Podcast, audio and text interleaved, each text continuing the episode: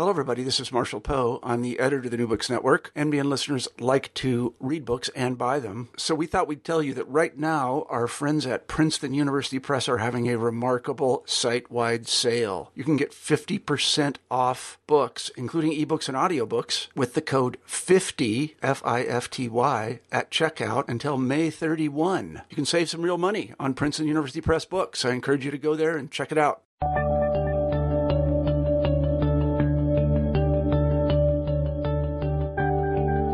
Hello, everybody, and welcome back to New Books in History. I'm Marshall Poe, your host. Each week we pick a history book that we find particularly interesting, and we interview the author of that book.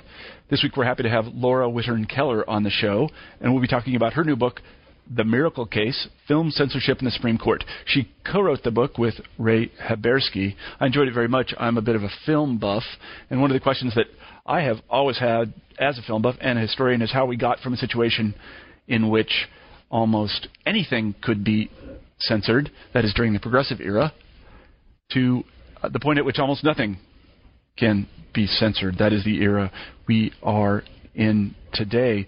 Laura and Ray do a terrific job of explaining uh, how we traversed that vast territory from, um, you know, very uh, liberal censorship to almost no censorship at all. Uh, you know, and it does also raise the question as to whether um, we got the uh, we got the result we wanted from our shift toward uh, First Amendment absolutism, which I, th- I think it would be an accurate description of where we are today. Anyway, I enjoyed talking to Laura, and here's the interview. Hi, Laura. Hi, Marshall. Uh, how are you today? I'm doing very well, thanks, and I'm delighted to be back with you again. Well, you know, we're very happy to have you. I always say at the end of every interview, you know, if your next project is about to come out, you know, please call me and I'll interview you again. And, and Laura was gracious enough to do that. And so today we're happy to have Laura Wittern Keller on the show, and we'll be talking about a book that she co-authored with Ray Haberski. Um, am I pronouncing his name right? Haberski? Yes, Haberski, Haberski, yeah. Mm-hmm. Uh, and mm-hmm. the book is called The Miracle Case Film Censorship and the Supreme Court. I have to say that I've, I've told Laura this before, and if you listen to the other interview, you know that I'm kind of a film buff myself, and I, I, I'm extraordinarily interested in these topics. So it's a real privilege and honor uh, and treat for me to, to be able to talk uh, with someone who knows so much about these things. Um, and Laura certainly is that person. So, uh, if I could again, in our customary fashion, Laura, uh, ask you to tell our listeners a little bit about yourself, where you grew up, and how you became interested in these things. Oh, sure. Um, I grew up in New York State and am a product of the State University of New York system, and then went to Penn State, uh, go Nittany Lions, for my master's degree, and then came back to uh, University at Albany for a PhD. Uh, later in life, I had uh, raised my family when I came back for the PhD, and um, then went and taught for three years at the University of North Carolina, Wilmington, and I am now back at the University at Albany for two years as a visiting assistant assistant professor uh-huh. of U.S. history. And the way I got involved in this stuff was. Um, it was one of those hi how are you conversations in the hallway when i was a first semester grad student and most first semester grad students are casting about for some sort of topic to do and a professor that i had had when i was an undergrad here was telling me about a marvelous database of film scripts at the new york state archives which are conveniently right down the road from the university at Albany. That's great. And he said that the archivists were complaining that no one came down and used this this database to do policy or political studies uh-huh. from. That people were using it for social and cultural, but not for policy or political work. And so I thought, well. I'm a policy historian. I'll bite. So I went down and took a look at what they had, and mm-hmm. that led me to my first book, which was Freedom of the Screen. Mm-hmm legal challenges to state film censorship. I was looking at the people who challenged the state film censors, and that first book looks at the people who started challenging starting in 1909 and kept challenging right up into the 19 uh, well 1970s in in Maryland. And this second book now is comes out of my fascination with the central case in that longer story of the people who challenged governmental film censorship, and that is the Miracle Case. Mm-hmm, mm-hmm. Which is the topic of this uh, uh, current book and the one we'll be talking about. One thing I would, uh, right. just to digress for a moment, um, one thing I was very interested to see and also interested to read you um, discussing was the process of collaboration. And, and the reason I mention this is I, I have done some collaborative work in, in my own research, and I, I really quite liked it. And I know that in other fields, my wife is a mathematician, that collaboration is a constant. They very rarely do anything alone. Um, and it's certainly true in the lab sciences. So maybe you could tell us a little bit about how you came to work with Ray Haberski and how you found the process of collaboratively writing and researching a book. Yeah, you're right. And and I even mentioned this in in the preface and acknowledgments that when when historians, when we historians tend to tell people that we're collaborating on a project, we very often get sort of concerned faces. Like, oh, really?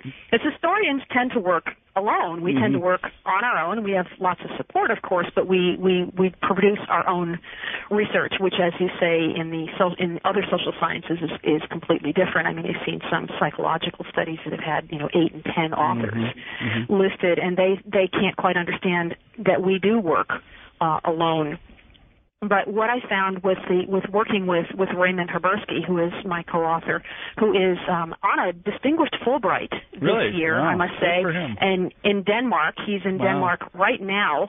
Um, and the way Ray and I came to collaborate on this is I had posted. It, it's the internet version, or it's the a- academic version, I should say, of internet dating. Uh-huh. I had posted uh, a message on the H film list looking mm-hmm. for information about this this case about the Joseph Burstyn case, and Ray Haberski was the person who answered my query. Mm-hmm. So we started, you know, sharing emails, and we realized quite early on that we were working on different things, but the end result we were working toward was the same. Let me back up here just a second. I'm a policy historian, a political historian, mm-hmm. and Ray is a cultural historian. Mm-hmm. Now he was working on uh, film critics mm-hmm. at the time, and looking at the film critics who were looking at the who had gotten involved in the controversy over the miracle case, which we'll talk about, I'm sure, in, in a mm-hmm. minute. And I was looking at it from the standpoint of a policy and a political perspective of the people who were challenging this stuff. Mm-hmm. So even though we were coming at the case from vastly different angles, mm-hmm. what we were working on was basically the same thing, and that was the influence that people had on freedom of movies mm-hmm. on on getting movies freed from governmental control mm-hmm. and freed from Hollywood's self censorship control. Mm-hmm. So we decided that, as in all internet dating scenarios, we decided after a few emails, so we should really meet somewhere. Mm-hmm. And that opportunity came at the Researching New York conference in 2001. Mm-hmm. Ray came and presented a paper, and I was uh, I was at the conference because it's held at the university at Albany every year. And so we met, and from that point on, we decided that we needed to produce a collaborated book on this one case. Mm-hmm. So this has been a long time in the in the works. This has been uh, quite a long time that he and I have been working on producing a book on this.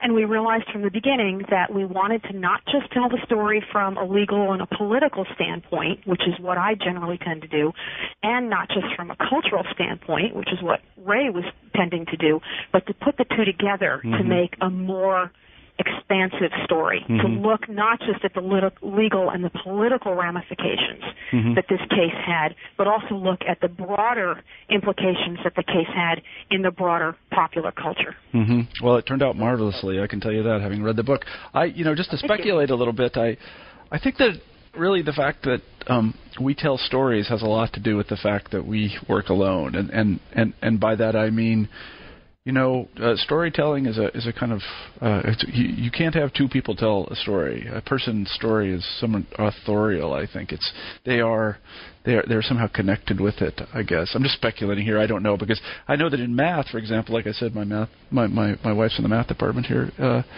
you know, they prove things. They don't tell stories really. Right. They they put things together. Now now several people can build a building or build a proof, but several people it's it's difficult to tell a story.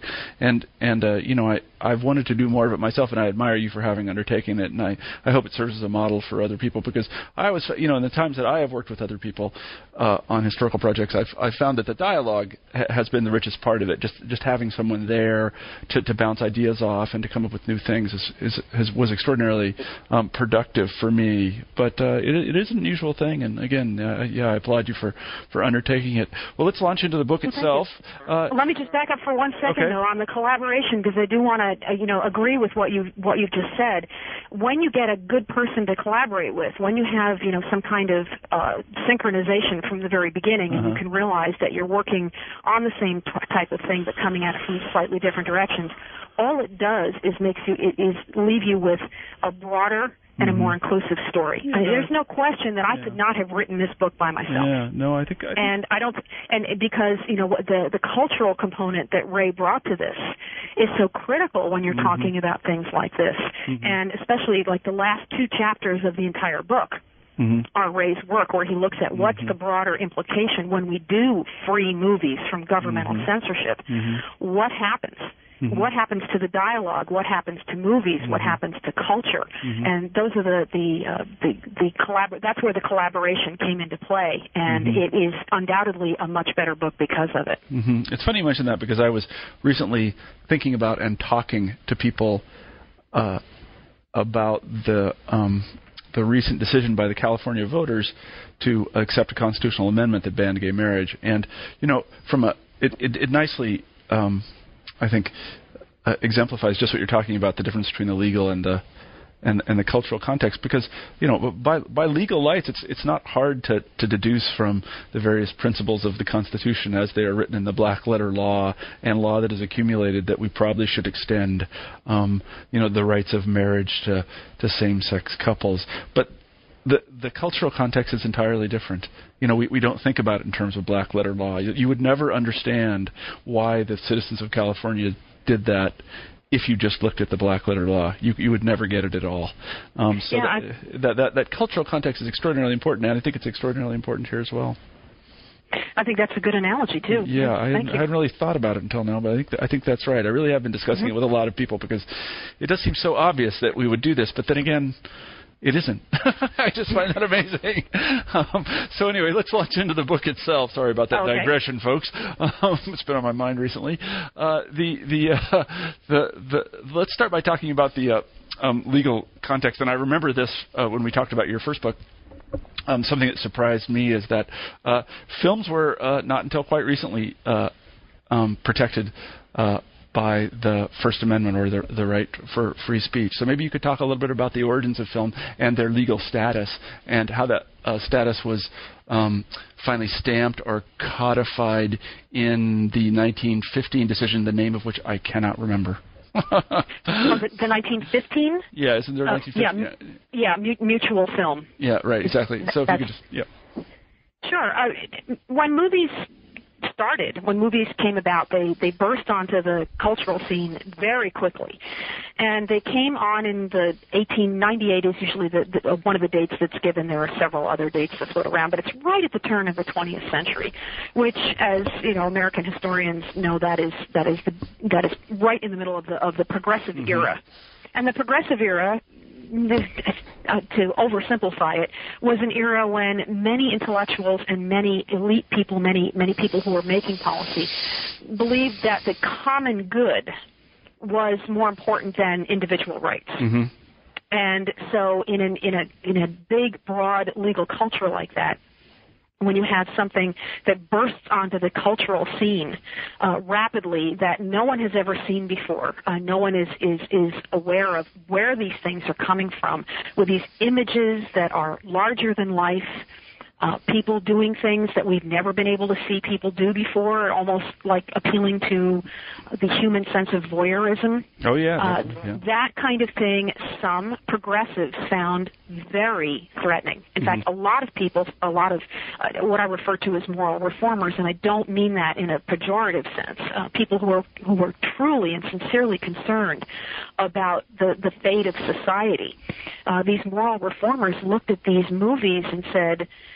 "W- w- We can't just let these things go. Mm-hmm. I mean, we don't know who's making these images, and mm-hmm. some of them were, you know, pretty racy stuff. The, you know, the mm-hmm. very early films um, that were started were, were pretty racy stuff, and so in that progressive climate, the idea that movies should be controlled for the greater good was something that was not a long shot. I mean, it was not difficult for many people to accept that. Oh, yes, we need to control this. This is a, and every time, you know, media historians have looked at this, and every time we've gotten a new medium there have been calls for its control. Mm-hmm. We need to control this. It's frightening. It's dangerous. It's challenging social norms. We need to have some sort of control over this. Mm-hmm. So that was the the era in which movies just happened to burst onto the scene. Was in that kind of a, a legal and political climate. Yeah, if I could. So what- I was going to say it, it's very curious because the, the, this word progressivism is a kind of historical faux ami, as our French colleagues would say, because their progressivism isn't really like our progressivism at all. It's ours is much more libertarian than theirs. I mean, I, I'm just thinking of people like Margaret Sanger and these other people who are you know very much in support of things like eugenics, and uh, you know, and they were all for censorship. They thought censorship was a really good idea. Um, Right. Whereas, you know, our progressivism doesn't have any of that because it has this sort of solid strain of, and we'll come and we'll talk about this in a second, this kind of ACLU-esque libertarianism when it comes to expression. But they didn't believe those things at all. So I- I just I think it's just important to point out that the people the people that we call progressive and progressive are not like uh, Al Franken. Yes, very very different words. Not at all. Very, yeah. Very different words. Yeah. Yeah, so for a lot of people, the idea that movies should be controlled was um, was you know just something that didn't didn't deserve a whole lot of thought. It was just sort of Yeah, obviously true. this. Yeah, no, that's right. By the same token, the movie industry decided it needed to fight back about against getting any kind of federal censorship. Mm-hmm. So what we get in the progressive era is we get states start passing their own censorship laws. The first one is Pennsylvania with a law that goes into effect in 1911, and then we get in in rapid succession Ohio and Kansas. We get Maryland by 1916, and then we get sort of a break for a while, and then we get New York and Virginia in 1921 and 1922 mm-hmm. at the very very tail end. Mm-hmm. Um, actually, some historians would say the progressive era is pretty much over by this point, but mm-hmm. the, that idea of necessary control for the benefit of all is still there. Mm-hmm. And then, so, th- but the movie industry is saying, well, you know, the state censorship isn't good, but what they were really worried about was the possibility of federal censorship. Mm-hmm. And that we never get. Mm-hmm. And one of the questions that a lot of people have asked is why no federal censorship? And mm-hmm. I don't think there's an easy way to come up with, with an answer to that, except that the states that were censoring, and while the states were censoring, these are mostly in the East Mm-hmm. uh, with the exception of, of Kansas and Ohio in the Midwest. Those states that were censoring also what we don't think about when we look at just the states that, that adopted censorship was how many local censor boards there were. Mm-hmm. And there were local censor boards all across the country. Mm-hmm. A city like Chicago had a censor board. Mm-hmm. Seattle had a censor board. Memphis had a censor board. And so most people are going to be, I think, this is just my supposition, they're going to be relatively satisfied to know that the cities are going to be taken care of Mm-hmm. because the way film distribution worked in those in those days, if a film distributor had to cut a film in order to satisfy the dictates of a municipal censor board, they weren't likely to put those scenes back in when it went out into a traveling roadshow in the countryside. Mm-hmm. Mm-hmm. Yeah. So while, while I can't give a definitive answer as to why no federal censorship, Mm-hmm. that seems to be about as close as I can get to a reason. But the the threat of federal censorship is always hanging over the motion picture industry. Mm-hmm. Mm-hmm. So they're right happy. up to, into right up into the 1950s. yes, they're happy to have it in the states and the localities. They like that idea. Well, in some respects they did. The exhibitors, in particular, were happy with the idea of state and local censorship because for them it was like a good housekeeping seal of approval. For them, they could, if if the movie was playing and local groups were upset, they could say, "Well, you know, this, the board, censor board passed it. You know, go argue with them. Don't bother me." Whereas before, exhibitors were on the front lines of this kind of peer uh, pressure group uh, activity. So the exhibitors certainly were very happy with with uh, governmental censorship. hmm So um, tell us how all this uh, culminates, if culminate is the right word, uh, in the case um, Mutual versus uh, Ohio in 1915. In, ni- in 1915, these uh, these censor boards had been springing up all across the country, and one company named Mutual Film, which was both a film distributor and the maker of newsreels, Mm-hmm. decided that this was going to really impact their profit because the the movie industry not only had to submit to censorship in these places, but they also paid for the privilege. Mm-hmm. So the, it was the motion picture distributor who submitted the film to the censors and had to pay a fee for the censorship of the movie. And mm-hmm. so to smaller distributors, that was a big cut into their profits. Mm-hmm. Plus, in these days, it was very important to open a big blockbuster type film, a major feature film, to open it the same day in different localities. Mm-hmm. And they, if they had to submit their film to a censor board, they never knew whether that would delay the opening of the film. Mm-hmm. So it, it was a, a, a, a, mat, a matter of something that they couldn't predict. Mm-hmm. So this company, Mutual Film, brings suit against Ohio and Pennsylvania and claims that this is an imposition on the First Amendment, their First Amendment rights to produce movies. Mm-hmm. Both of those cases in the state courts are shot down, Mm-hmm. and Mutual appeals to the U.S. Supreme Court. And Mutual uh, gets the case to the Supreme Court. The Supreme Court takes one look at this and says, you know, this doesn't have anything to do with free speech rights. It doesn't have anything to do with free press. These are not legitimate vehicles with communication. These movies are, and, and the words they use are spectacles. Mhm. And they compared them to circuses. Mm-hmm. So the very first pronouncement that comes from the highest court in the land on the issue of movie freedom is a resounding slap. No, Mhm. movies don't deserve any First Amendment protection. Mhm. And that case, that precedent will stand until 1952. Mhm. So that is the Supreme Court giving its its seal of approval to state and local motion picture censorship Mhm. as being constitutional. hmm I do. I do kind of wonder, just to put ourselves in the in the seats of the Supreme Court justices at this time, uh, what did free speech cover? The, the reason I ask that question is, is that you know it, it's it's. I mean, is it the case, for example, that plays are covered by the First Amendment, uh, or puppet shows, or you know, I, I, I don't really know what what what analogies did they have to draw on when thinking about the exhibition of films? Well, the concept of free speech in 1915, you're absolutely correct, was very different from what it is today. And one of the arguments that Ray and I make in this book is that the attempts by the film distributors to keep challenging the censorship statutes, when they finally began to have some success after 1952, immensely contributed to our current understanding of free speech. Mm-hmm. In 1915, the concept of free speech would be closer to the idea that you have the right to speak majoritarian views. You have the right to say things that other people would not find shocking or deplorable. It's it's a very different era, and it's hard for us, um, particularly academics, to go back and look at an era like this and understand how different the view of free speech was in those days. Mm-hmm. Supreme Court would not rule definitively even on the issue of newspaper censorship mm-hmm. until 1931. Mm-hmm. mm-hmm. And so even until 1931, up until 1931, the issue of whether even newspapers could be shut down by a governmental entity because they had printed something that someone else found objectionable. Mm-hmm. That's not settled until 1931. Mm-hmm. mm-hmm. So this is uh, a, the evolution of free speech across the, the 20th century is both very complicated and very interesting to look at how the concept changed and how many different people were coming at the idea of free speech and how those decisions all all sort of snowballed into what our current understanding of free speech is. And the, those motion picture distributors who are challenging these cases all along, like Joseph Burstyn in the Miracle case, had a major hand in our understanding of free speech. hmm hmm Yeah, that's interesting. It seems to me that they took a rather what we would think of as a very narrow view of the First Amendment, and that is that it protected political speech and it it uh, it, it it it protected, as you put it, majoritarian speech. But you couldn't just go out and um, say any old thing, especially if it were offensive to the community in which you were saying it. That that was grounds enough to have it censored, as I understand it.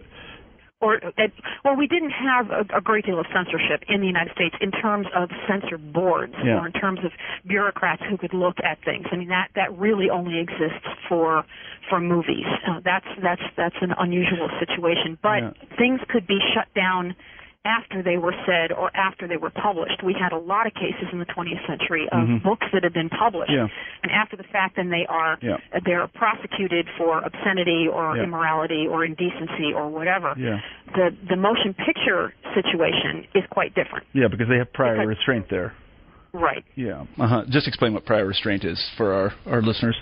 Okay, prior restraint is the idea that it is acceptable for a governmental agency of some sort to look at something before it's seen by anyone else and say yes this can go or no it can't be seen you, or or yes it can be seen but only with certain changes mm-hmm.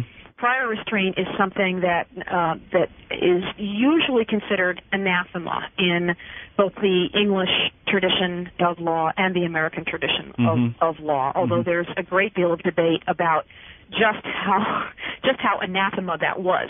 Uh, there's a lot of scholarly debate on that exact topic. Mhm. But prior restraint is exactly what we have in these motion picture statutes because these are bureaucrats who are statutorily empowered Mm-hmm. To sit and look at movies before anyone else can see them and say, "Yep, that's fine, that can go," and put a seal of approval on it, or "No, this film is banned entirely. Don't even bring it back to us a second time." Mhm. Or the third option, yeah, you can show the movie, but you need to remove 13 feet in rule in reel three Mm-hmm. Right. and the these nasty words bits. can't be shown. Yeah. Exactly. Yeah. that's that's the concept of prior restraint. That the the the speech, in this case, the movie, what the movie is trying to to convey, can't be part of the marketplace of ideas, Uh-huh. As Oliver Wendell Holmes phrased it. It Yeah. doesn't get into the marketplace of ideas because it's never even seen. It never sees the light of day. Yeah. Yeah. I see what That's the saying. concept of prior restraint. And here I think we can see the the um, the cultural moment a little bit because I, I'm reminded one of the founding fathers or somebody who to whom these things are often attributed said that uh, free speech is the right to say anything you like and the good sense not to. Um, it's it's almost as if that at about this time a lot of Americans lost the good sense not to and started to want to say just about anything they could think about.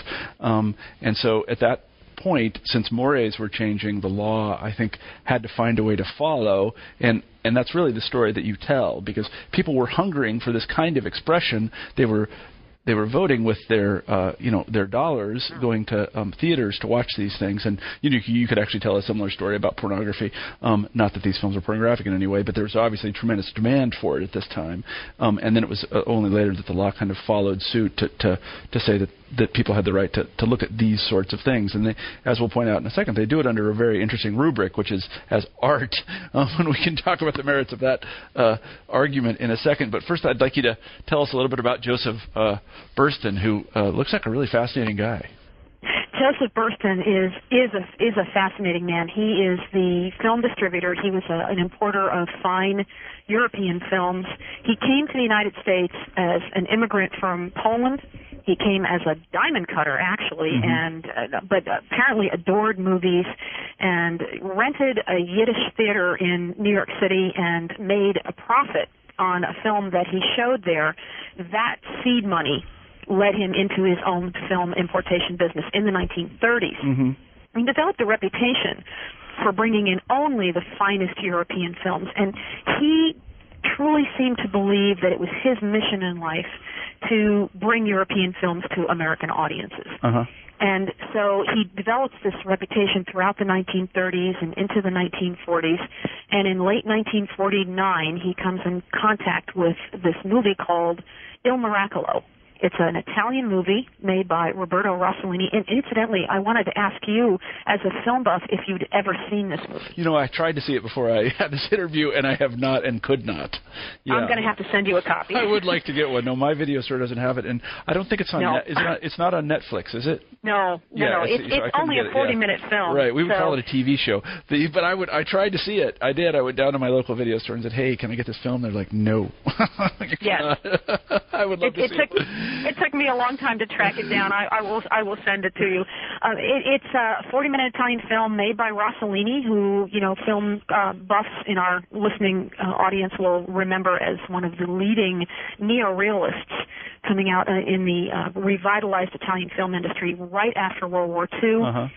The movie was made as a vehicle for Rossellini's girlfriend at the time, named Anna Magnani. She was Italy's most beloved actress, and she is an amazing, amazing actress.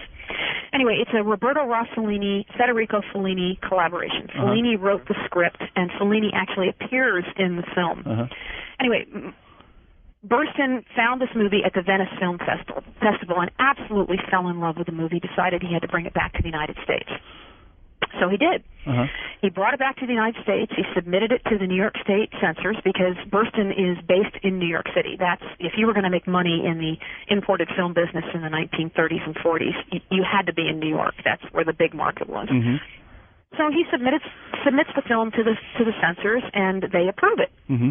He gets it back, and he didn't exhibit it for a while. He sort of sat on it for a while, and then he decided he wanted to show it, but it's only 40 minutes long. And by 1950, people won't pay to see a 40 minute film. So he puts it together with two other short films that he had hanging around and came up with a theme for the three movies, and the theme was Ways of Love. Mm-hmm. He titled the movie Ways of Love. He put all three together, and he sent it back to the New York State censors for you know approval of the entire thing. Again, the New York State censor said, "Fine, here's your seal." He opens it at the Paris Theater, which was the premier art theater in New York City at that time, in December of 1950. It's the Christmas season. And he gets pretty good reviews. He got some wonderful reviews. He got some lukewarm reviews. A couple of reviewers said, you know, this might be a little hard for um, for really religious people. It might offend their sensibilities. Mm-hmm. But only a couple, and most of it was pretty positive. And so Joseph Burstyn thought, well, okay, here I have this wonderful movie, and he sat back to make, you know, a small but decent profit. And then literally all hell broke loose Mhm. because this very respected film importer wound up being told by the management of the theater that their license to show anything had been threatened Oh, by the New York City License Commission. Right, right. So before you go on, could you just give us a very, uh, I guess that's redundant. Could you give us a précis of of the miracle? What what exactly happens in it that might be offensive to somebody? Okay. The actually, miracle actually, that's a legitimate. I mean, it's a it's a sincere question because I read your précis of it, and as I say, I I tried to f- I tried to I tried to watch the film, but I couldn't really find anything very offensive in it. So please tell us, yeah, what people. Right. Well, it it was offensive to some Catholics, but and I can't even say that it was offensive to all Catholics because it wasn't because it creates a controversy within Catholics, within Catholic society. Mm-hmm. Those who say it's it's a, a mockery of the virgin birth, and those who don't. But Yeah. let me back up. I'm getting Okay. ahead of myself here. Yeah. It's it's the story of a demented peasant woman. She's obviously unbalanced. She's a religious zealot. She's on the hillside one day and she's tending a flock of goats. And along comes a stranger who is marching who was who was hiking past her on a hiking trail. She sees this man who happens to be Federico Fellini in the movie. Mhm. She sees him and becomes convinced that he is Saint Joseph hmm and St. Joseph is her favorite saint. And she starts rattling on and on, You've come to me, you've come to me on earth, uh, you know, take me away from this terrible, you know, earthly orb that I'm in. And she becomes absolutely enraptured with this stranger.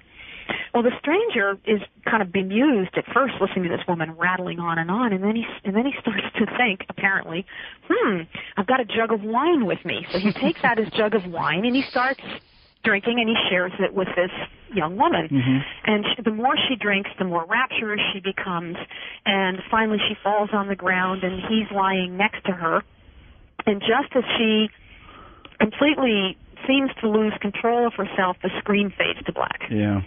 We see absolutely nothing. Right. The very next screen, we see her coming down the mountainside. She's a little confused, doesn't really know what's happened, and she's bringing her goats down the mountainside. And then the next scenes, we see her in the village. She's playing with some village children, and she faints. hmm When she faints, the village women come over to her aid, and they realize that she's pregnant. hmm And that's apparently the first that she's realized that she's pregnant. And she says, "It must be the will of God." hmm Well, the villagers then begin to ridicule her. hmm You know, here's this crazy woman, and now she thinks that she's, you know, having, you know, the the child of Saint Joseph, and they ridicule her piteously, and she leaves. She's cast out by the the inhumanity of these villagers and the nastiness of their of their taunting. She leaves and wanders the mountainsides alone. It's it's very poignant. And then when she realizes that she's ready to give birth, she starts to make her way back to the village, but realizes when she sees the outskirts of the village that she can't go back there. Mhm. So she and one solitary goat, who's her only companion, make their way up the mountainside. She finds a, a church that's deserted and uh, finds a door. Actually, it's interesting. The goat leads her to the door, and she walks through the door and gives birth in the church. Mhm. And the end of the movie is her saying, "My son, my love," and that's it. Hmm. That's the whole movie. And so Catholics then saw this as a kind of allegory of the virgin birth. A Is that- mockery. is- A mockery of the yes. Okay. Yes. Yes. I, I say allegory. They say mockery. It's funny. Have you seen the? um This is kind of a wacky analogy, but have you seen the uh Madonna video called "Like a Prayer" for the song "Like a Prayer"? Years ago when it first came Yeah, out. Yeah, well, you should look at it again because it's uh, it's pretty much this movie as far as I can tell. I remember it very well. It, it offended a lot of people. Uh, Yes. But all of the same things. She doesn't get pregnant but there's a certain there's a, there's a notion of some. Well, anyway, you should watch it, and and I would recommend that. It's actually quite a good song, and uh, it's quite a good video. But it's uh, Yes. the, the modern equivalent thereof. So anyway, uh, the, the, this had already the, the movie had already sparked some criticism in Europe. Is that correct? Prior to its um, release in the United States. Actually, not really. Oh, really? I I mean, didn't it, the, the Italians had a censor board, and the Italian censor board passed it. The Mm-hmm. Vatican didn't have a problem with it. Mhm. The only real in, in, indication that there might be a problem was when Burstyn saw the movie at the Venice Film Festival. Uh-huh. There's one report, and I haven't been able to substantiate this with another report, but one report that a group of women from the Catholic Legion of Decency in the United States Uh-huh. warned him that if he brought that film to the United States, it might be trouble. I see. So anyway, he does bring it to the United States, and um, how does how do the Catholic authorities become uh, apprised of its putatively offensive content? Well, I at guess they go time- watch it. No, I, they probably don't watch it. I, Well, actually, no, they do. at, at this time, the, the Catholic Legion of Decency was an organization that was both um, um, a mass organization of, of Catholics who took a pledge not to see any movies that were considered vile or any movies that had been condemned by the church. And the Legion of Decency was also a group of reviewers who went and saw every movie and then rated those movies. So if the if the Legion of Decency rated it okay, you could see that movie and that was fine. If they condemned a movie, that was actually a, a, a case of mortal sin. mm-hmm. If you, I'm sorry. Uh, I'm not absolutely sure on that, but it was it was sin anyway you to go me. see Yeah. the movie. And the Legion of Decency did condemn the miracle. Uh-huh. But they also notified the license commissioner in, in New York City that he should go see the movie. The license commissioner went to the Paris Theater, saw the movie, and said that he was personally and professionally offended, Mm. that he found it blasphemous, and he he threatened to remove the theater's license if they didn't stop showing the movie. At this point, Joseph Burstyn says, "Wait a minute, I've got a license from the state of New York. Yeah. How can this license commissioner threaten the theater?" And from there, it just ramped up and ramped up until Archbishop Cardinal Spellman, who is was considered at the time to be probably the most authoritative Catholic in the United States, Uh-huh. Then denounces the miracle from the pulpit. Uh-huh. And he calls on all Catholics not to see the movie. Uh-huh. And that's when Joseph Burstyn decides he needs to take legal action to stop the license commissioner from keeping the movie from being shown. Yeah. Now I haven't And had. Yeah, I was going to say I, I I haven't had a lot of a contact. Luckily, in my life, I have not had a lot of contact with lawyers or the courts. But I suspect that when you sue the state of New York, it's going to be an expensive proposition. Why did Why did d- decide to um to, to kind of to go in with both feet uh, with this thing? What, what what was it in him that deci- he wanted to? I mean, he wasn't a rich man. He, did, he didn't have huge financial backing or anything, did he? No, actually, he was a small businessman. I mean, he was a small film importer, and there wasn't a lot of profit to be made in in foreign films in those days. He was trying very hard to turn that around, and he was he was working toward that. But he he personally did not have a lot of money. I don't know how much money he did have, but certainly not a great deal. But Burstyn had had a run-in with the New York censors before in 1936. He and a partner at that time had also taken the censors to court over the censorship of a French film that they were that they were trying to show. And Burstyn later said, you know, every time I felt that I had to submit my film to the censors, I felt like I was in a dirty business Uh huh. It felt like I was doing something wrong and had to seek permission in order to do that. Yeah. And he was a very principled man, apparently, and just decided that he'd had enough. He he decided that this was un, it, should be unconstitutional. It was a violation of his right to free speech. It was a violation of the right of audiences to see what they wanted to see. Mm-hmm. And so he took his own relatively meager resources. We we believe that he spent somewhere between sixty and seventy five thousand dollars of his own money Mm-hmm. to take this case up to the Supreme Court. Now, unfortunately, there is a typo in the Miracle Case book about this. Uh, when we did the translation from sixty to seventy-five thousand dollars in nineteen fifty one to 52 and translated it to uh, the equivalent amount today. Uh, what was supposed to have been 0.5 million came out as 5 million. Mm, happens. Now, Burstyn spent a lot of money, a half million today, Uh-huh. but not five million. I'm quite sure he never had that kind of money. So I don't have half million, so I don't have yeah, I don't have anything like that. So he he's all in on this. He he's decided that he's really got his teeth in it, and he's going to uh, fight it like the Dickens. Um, who who um uh, who who who brings the case actually? Who are his lawyers? Does he have a team? Is the ACLU involved? Because we would think they would be. I just Yeah, oh yes. Well, and at this point, it was the New York Civil Liberties Union. The, the ACLU is a very uh, dispersed organization. There is an umbrella organization, but there are state um, sub sub organizations. And the New York Civil Liberties Union, actually, when the license commissioner threatened the Paris Theater's license, the New York Civil Liberties Union put out a public call that they would take on the case of any exhibitor who was willing to show the movie. They were ready for a showdown, not only with the license commissioner of the city of New York, but they were ready for a showdown with the Catholics and the Catholic Legion of Decency. And they saw the miracle as a really good vehicle. Now, Burstyn had his own attorneys, but he didn't have a lot of money and he didn't have a lot of backing from anyone other than the New York Civil Liberties Union. And when the case goes to the Supreme Court, then the American Civil Liberties Union takes over. What he did have in his own attorney, though, was a really committed, what I call First Amendment warrior, a man named Ephraim London. mm-hmm.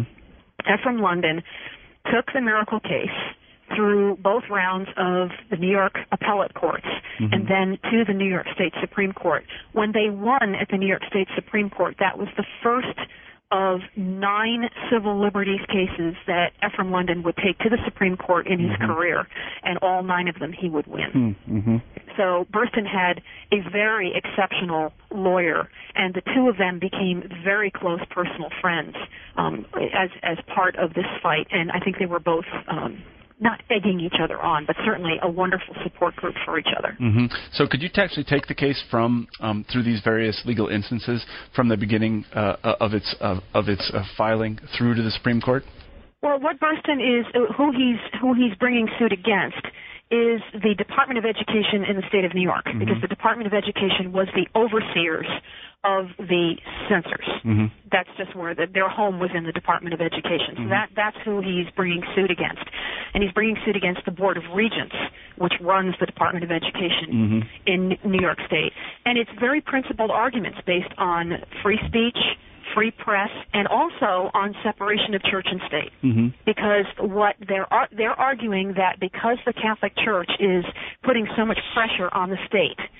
Actually, I should back up. The Catholic Church did put so much pressure on the state of New York that the state did rescind the Miracles license. Mm-hmm.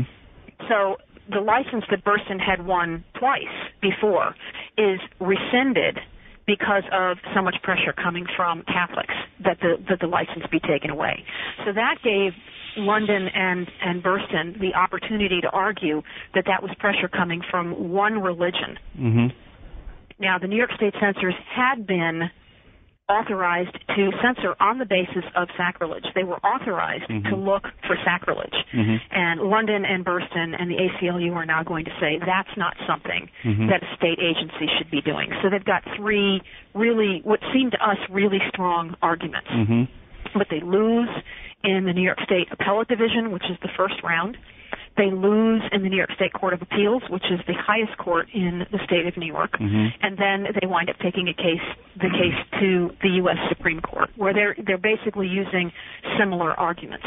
The state, on the other hand, is arguing it is perfectly within the state's police power to protect its citizens from degrading or immoral, sacrilegious, in, Ill, immoral, obscene, indecent, the language of the statute. Mm-hmm, it's mm-hmm. perfectly okay for us to protect our citizens from this. And legal precedent was with them there. Mm-hmm. So the state had what it considered to be a legitimate argument. We're just trying to protect our people here. Mm-hmm. And that's an argument that the, the Supreme Court had accepted from in many other areas for decades. Mm-hmm. So there, when when Burstyn and London bring this case to the Supreme Court, it is by no means a sure thing that he's going to win. In fact, Hollywood, the Motion Picture Association of America, refused to get involved and help Burstyn because their lawyers were afraid that he would lose. Mm-hmm. Because they said they looked at the Supreme Court and said, this is not a very promising time to be bringing a case like this. Remember, the the, the bigger uh, environment that this case is coming in is in the height of the anti-communist hysteria mm-hmm. of the early years of the McCarthy era. Mm-hmm. Talking about 1950, 51, and 52 when this case is coming up. This was a time when appeals to the right of people to speak freely are actually being restricted. Mm-hmm. You know, people are self-censoring out of fear mm-hmm. in this in this era. Mm-hmm. But the Supreme Court looks at this and says this is not something that the state of New York should be doing. It Mhm. really has no business censoring for sacrilege. And in a unanimous decision, this is the surprising thing, in a unanimous decision, the Supreme Court not only said that New York State should not be censoring for sacrilege, forced them to strike that from their statute, but also said that 1915 decision, where we said that movies were not afforded the uh, free speech or free free press protections of the First Amendment no longer apply. Hmm, so that 1915 stranglehold has finally been lifted. So then, in their decision, did they cite the Establishment Clause? You know, saying, okay, look, separation of church and state, so you can't be involved in that, and um, the Freedom of the Press Clause. Is that sort of the are those, are those the twin grounds of the decision? Actually, what they do, and this is something the Supreme Court typically does, the Supreme Court is very reluctant to make broad statements. Mm-hmm. So what they'll do is they will look for the narrowest route they can possibly find in order to get to the result they want to get. Mm-hmm. The narrowest route here that was offered to them by the by Burstyn and London was the idea that the government uh, that, that censoring for sacrilege is something that should not be done. Mm-hmm. So what the court basically says is that's correct. Censoring for sacrilege is something that you know governmental censors are only going to be swayed by the loudest voices, and therefore that should not be done. They really don't come, Hmm. they, they don't reach the separation of church and state argument. They don't need to. Mm-hmm. They've found in favor of Burstyn.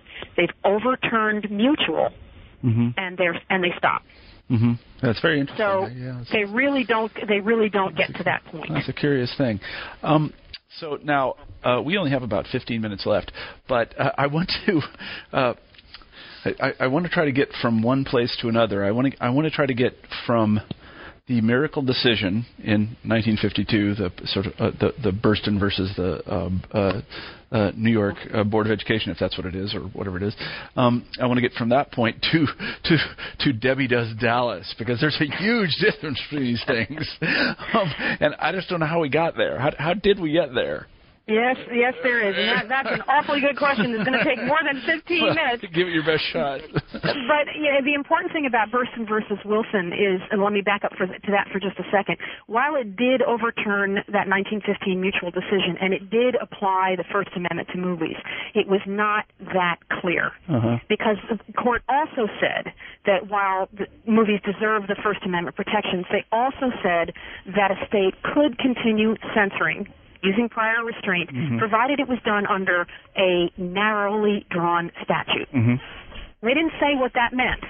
But so they're not knocking out censorship, they're just knocking out censorship of sacrilege Mhm. and saying that the First Amendment does apply here, but they're not being clear as to how it applied. Mhm. So that left all kinds of murky stuff floating Mhm. around Mhm. and uh, made caused lots more censor um, sorry, distributor challenges to come. And it's not until 1965 after many more distributor challenges come, each one chipping away at what the uh, at the censor's domain. Hmm It's not until 1965 that the court finally put so many procedural restrictions on the censors that all the states give up except Maryland. Mhm. Maryland is the only one that keeps censoring, and they they hang on until 1981. But in 1965, all the states are out of the censoring business except Maryland. It's it's over and done with. And then we get into the the era that would allow something like a like a Debbie Does Dallas. Debbie Does Dallas or yeah, Deep Throat. Or, Because- yeah, most recently it's Who's Nailin' Paylin. I'm told that's you know that's a print you can Oh, my. that kind of, yeah really I, you know it's uh, absolutely outrageous. Well, I think it's outrageous. I don't know.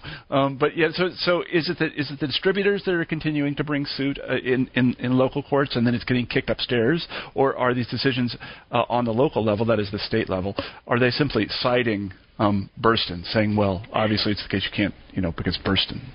Yeah, it's both. We get a Mm-hmm. lot of action on the state level, and many uh, Supreme Court scholars and legal scholars tend to look only at the Supreme Court level and, and forget what's going on in the states. Uh-huh. Because censorship was not a federal activity, it was a state activity, what happens in the state courts is actually more important, I would argue, than what's happening at the Supreme Court Mhm. level. And in several states, it's the state Supreme Court that tells its state censor board, you're out of business Uh huh. You're done. In some cases, it's it, the U.S. Supreme Court never did that.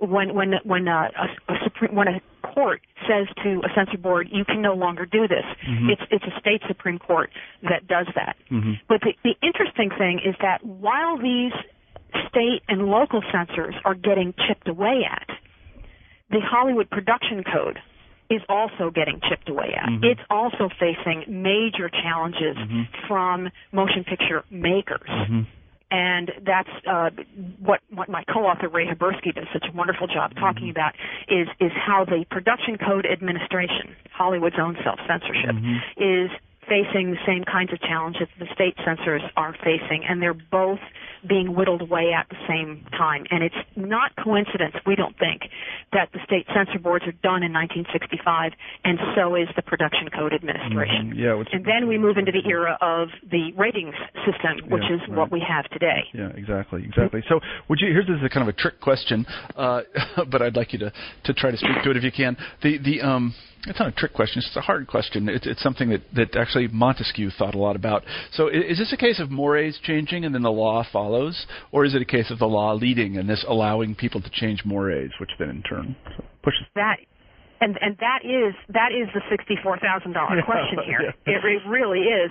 And the mores are definitely changing. We think basically starting after World War II. Uh huh. That's when we see people wanting to see more in the way of European movies, which were Mhm. more daring than what was being made in the United States. Mhm. And the U.S. filmmakers looking at foreign films and saying, "Oh boy, we can't compete with this because we have the production code that's keeping us Right. from from doing these things." Uh, we argue in in our book that the Supreme Court was actually a little ahead of public opinion in 1952 Mhm. in in this case because most people thought that they would not find in favor of movies because it is the the McCarthy era Mhm. but that they looked at this long line of free speech cases um, coming from all different angles that I mentioned a little bit earlier, and looked at movies, and several of the Supreme Court justices, according to their notes anyway, several of the Supreme Court justices who were relatively conservative in most respects, looked at the case of censoring movies as being analogous to the case of censoring newspapers Mhm. and they say, look, if we decided in 1931 that we can't be censoring newspapers, then we shouldn't be censoring movies either. Mhm. And it's very hard to know exactly what the Supreme Court was thinking. But from their conference notes at least, that's our, our, our best guess is that they were comparing it to newspapers and realizing that this was something that, that, Mhm. that government just did not belong in. Mhm. So in that respect, I think that the court was a little bit ahead of public. There was no big outcry in 1952 against censorship. Mhm. People aren't railing against censorship. It's not like there are people going to their state legislature saying, "We want you to overturn this." Mhm. So that's why I argue that I think the court was ahead of public opinion, at least in 1952. Mm-hmm. Yeah, it's interesting. What Let- happens? Go ahead. I was going to say, let me ask you to um, take off your historian hat just for a second and put on your citizen hat, because this, this, you know, when, when re- reading it as, as someone who's just been through a presidential election and all this other business, uh, it, you know, i- is are there? did we get the uh, result that we wanted from the elimination of censorship of films? And, and and was it a kind of a, a slippery slope that we got on and couldn't get off, or how, how should we understand this? And that is the good question. That is the question that each individual needs to answer for him or herself, because uh, right after so many of the restrictions were listed lifted on the censors, very famous, the, the dean of film critics at that time, Bosley Crowther, started talking about, okay, producers, it's now your job yeah, not to not to overdo this. It's your job to be responsible. Uh-huh. You've got this freedom now. Don't mess it up. Uh-huh. And in that respect, Bosley Crowther was very prescient because um, that's what would, in many people's mind, would exactly happen. That it would it would go from, you know, too many restrictions to no restrictions. Yeah. To the era of the VCR, Yeah. when anything was was possible, and did motion picture producers go too far? And Uh-huh. that's a matter of the marketplace to decide, and it's a matter for each of us individually to decide. I think the important thing is that it's no longer something that courts are deciding. Yeah, no, I think the courts have thrown up their hands and said pretty much anything goes. Uh, but uh, you know that that could change too if mores change. The the thing that I'm kind of I think I talked about this last time when we we discussed uh, your first book um, because I was reading Plato at the time. You know, this is an age old question, and and we seem to be convinced that, or at least we say we're convinced that uh, representations of things are different than things, and they cannot harm you. But you know, I, I wonder about this. I really do. I, d- I don't know if that's true or not, but we say it again and again that you know it's just a representation. It has no effect on anybody. It's it's art. It's just And there, and there you would be arguing Oliver Stone's position. And that's how we end the book. We end the book by talking about Oliver Stone's movie Natural Born Killers. yeah right. where Oliver Stone was dragged into court by the uh, victims of some people who claim that they had perpetrated murders because they saw it in his movie. Yeah. And Oliver Stone does a very effective job of using the First Amendment Yeah. to say, wait a minute, I, I made the movie. I didn't tell this guy to go out and get a gun Right. and start killing people. I made Yeah. a movie. Um, and so we end the book on, you know, pretty much that question mark. Yeah, it's the First Amendment as understood since 1952, or perhaps even 1965, because Oliver Stone's movies never could have been made in 1915. Oh, no. Yeah, no, it would have been impossible. So, I mean, so, d- just citing the law, I mean, I think isn't quite enough. You, you again, and this is the beauty of your book. You also have to put it in a greater cultural context. We interpret the law entirely differently. The law is the same. Uh, you know, the First Amendment reads just like it did 250 years ago, uh, but we look at it and we see different things in it. You know, I'm actually reminded of the doctrine of continuing revelation. This is sort of uh, the the uh, the, and I say this with all due respect, sort of the the, the Christian trapdoor argument. So when they want to say, well, we don't have to do everything in the Bible, they'll, they'll talk about, um, you know, uh, continuing revelation. And I, I'm kind of a Christian myself, but you know that we, we say to ourselves, well, we interpret these things differently. The Bible hasn't changed, but we interpret it differently. And I think similarly here we can very, and your book does a great job of showing how, you know, the law hasn't changed, but we interpret it in an entirely different way than we ever did before. Uh, whether, you know, again, I, I always wonder whether once we start to um, to go down these roads, they have kind of a secular trend, in this case, toward uh, fewer restrictions on expression. Wh- whether we actually get the result that we want, now I just don't know. It's like the it's like the situation just got out of hand, and now if you go to the internet or any other different place, you can just see things that you just don't want to see, and you don't want other people to see them either. But you can always say, well, you know, it's free speech. So I, you know, I, I, I think it's kind of an open question, and I would like to see more, you know, discussion of it. I mean, we should thank you for explaining to us, you and Ray, for explaining to us how we got into this situation, um, and it is our own damn fault, obviously. Uh, but but whether we whether we're in the right place or not, I just I don't know. It just seems like it's just it's just uh I you know I have a young son and I have a daughter on the way and gosh I don't know I just I, I really do wonder about these things. It changes your perspective, doesn't Yeah, it? it really does. It really, really does. Well, you know, we've taken up a lot of your time, and we really thank you for it. Um, let me ask you our uh, traditional uh, final question here on um, new books in history, and that is, um, what are you working on now, Laura?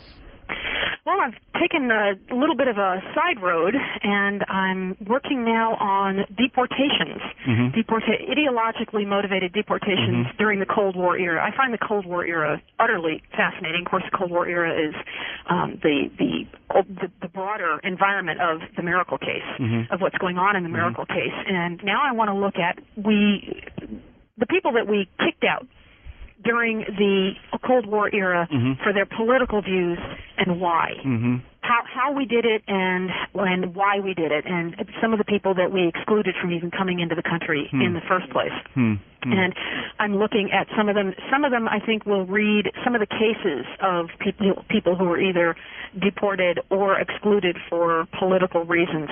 I think people will read today as as horror stories. Mm-hmm. Yeah. No. It's pretty. It's pretty amazing uh, the lack of due process that Mm-hmm. aliens, um, even long-term resident aliens, and people who are trying to get into the country face. Mhm. And I think a lot of Americans are not aware that uh, that long-term resident aliens, and particularly people trying to get into the country, do not have the same rights um, to due process as Mhm. American citizens do. Mm-hmm. Yeah. No. I- That's the next route.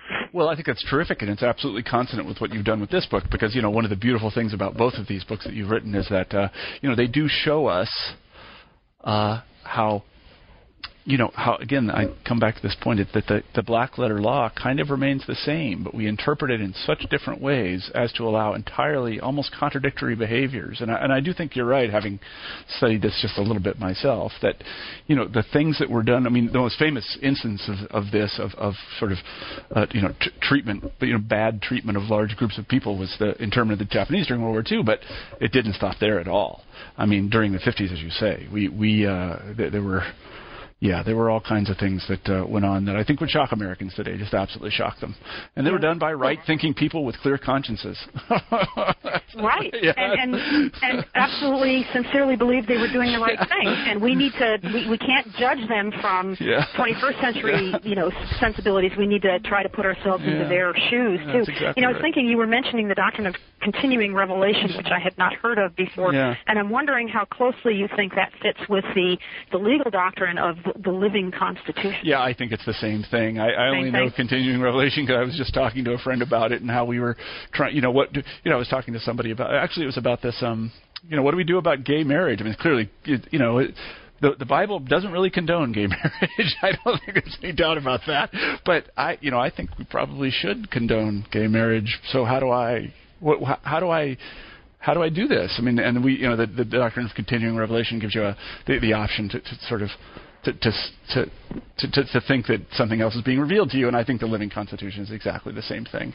Yeah, I, I, I think that you know I I, I tend to be a somewhat of a cynic when it comes to the way in which judges and courts decide things. I, I I kind of have the feeling, and I only say this because I know how I make decisions that I I go into them knowing the result that I want, and then I find arguments for the, the result. And I, when I look at the Supreme Court, I kind of see the same thing every time. You know, people talk about how it's technical and everything, but I, I don't really, I don't, I don't see it. But anyway, I, you know, I really enjoyed reading both this book and your, your previous book, and we hope that um, when you're done with this, this book, uh, this, this, uh, this current research project, that you come back on the show. Good. Thank you very much. All right, Laura, And thank well- you for a wonderful program. I love listening every week. right, to, you, well- have, you bring in such interesting, interesting and different topics. Well, thanks. It's absolutely my pleasure. You take care now, okay? Thank you, Marshall. All right, bye bye. You've been listening to an interview with Laura Wittern Keller, who, together with Ray Haberski, is the author of The Miracle Case Film Censorship and the Supreme Court. I'm Marshall Poe, the host of New Books in History, and I hope you have a great week.